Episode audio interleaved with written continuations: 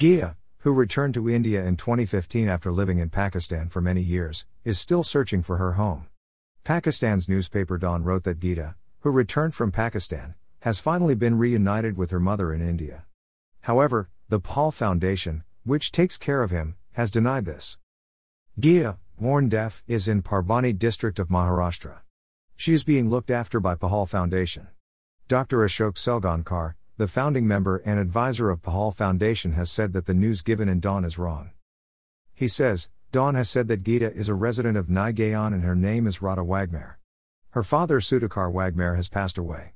We cannot say who the real parents of Geeta are until the DNA test is done and their real family is found.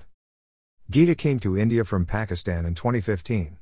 The Edhi Foundation, which took care of her there, handed her over to the Indian Ministry of External Affairs. The then Foreign Minister Sushma Swaraj also met Geeta. She also met Prime Minister Narendra Modi. Her parents were then found in India, but all attempts were unsuccessful. Sushma Swaraj handed over Geeta to a charitable organization in Indore.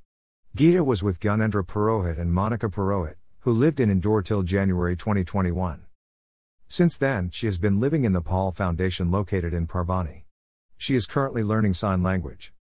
According to this PTI report, while searching for Geeta's parents, they reached Meena Waghmare, a resident of Jintur in Parbhani. Meena Waghmare told that she too had lost a daughter and that her daughter had burn marks on her stomach. The same mark was found on Geeta's stomach, but the DNA test has not been done yet, so it has not been confirmed whether Geeta is her daughter or not. Geeta and Meena Waghmare met at the Parbhani office of Pahal Foundation. Meena Waghmare's husband Sudhakar Waghmare has passed away and Meena Waghmare says that Sudhakar Waghmare was Geeta's father.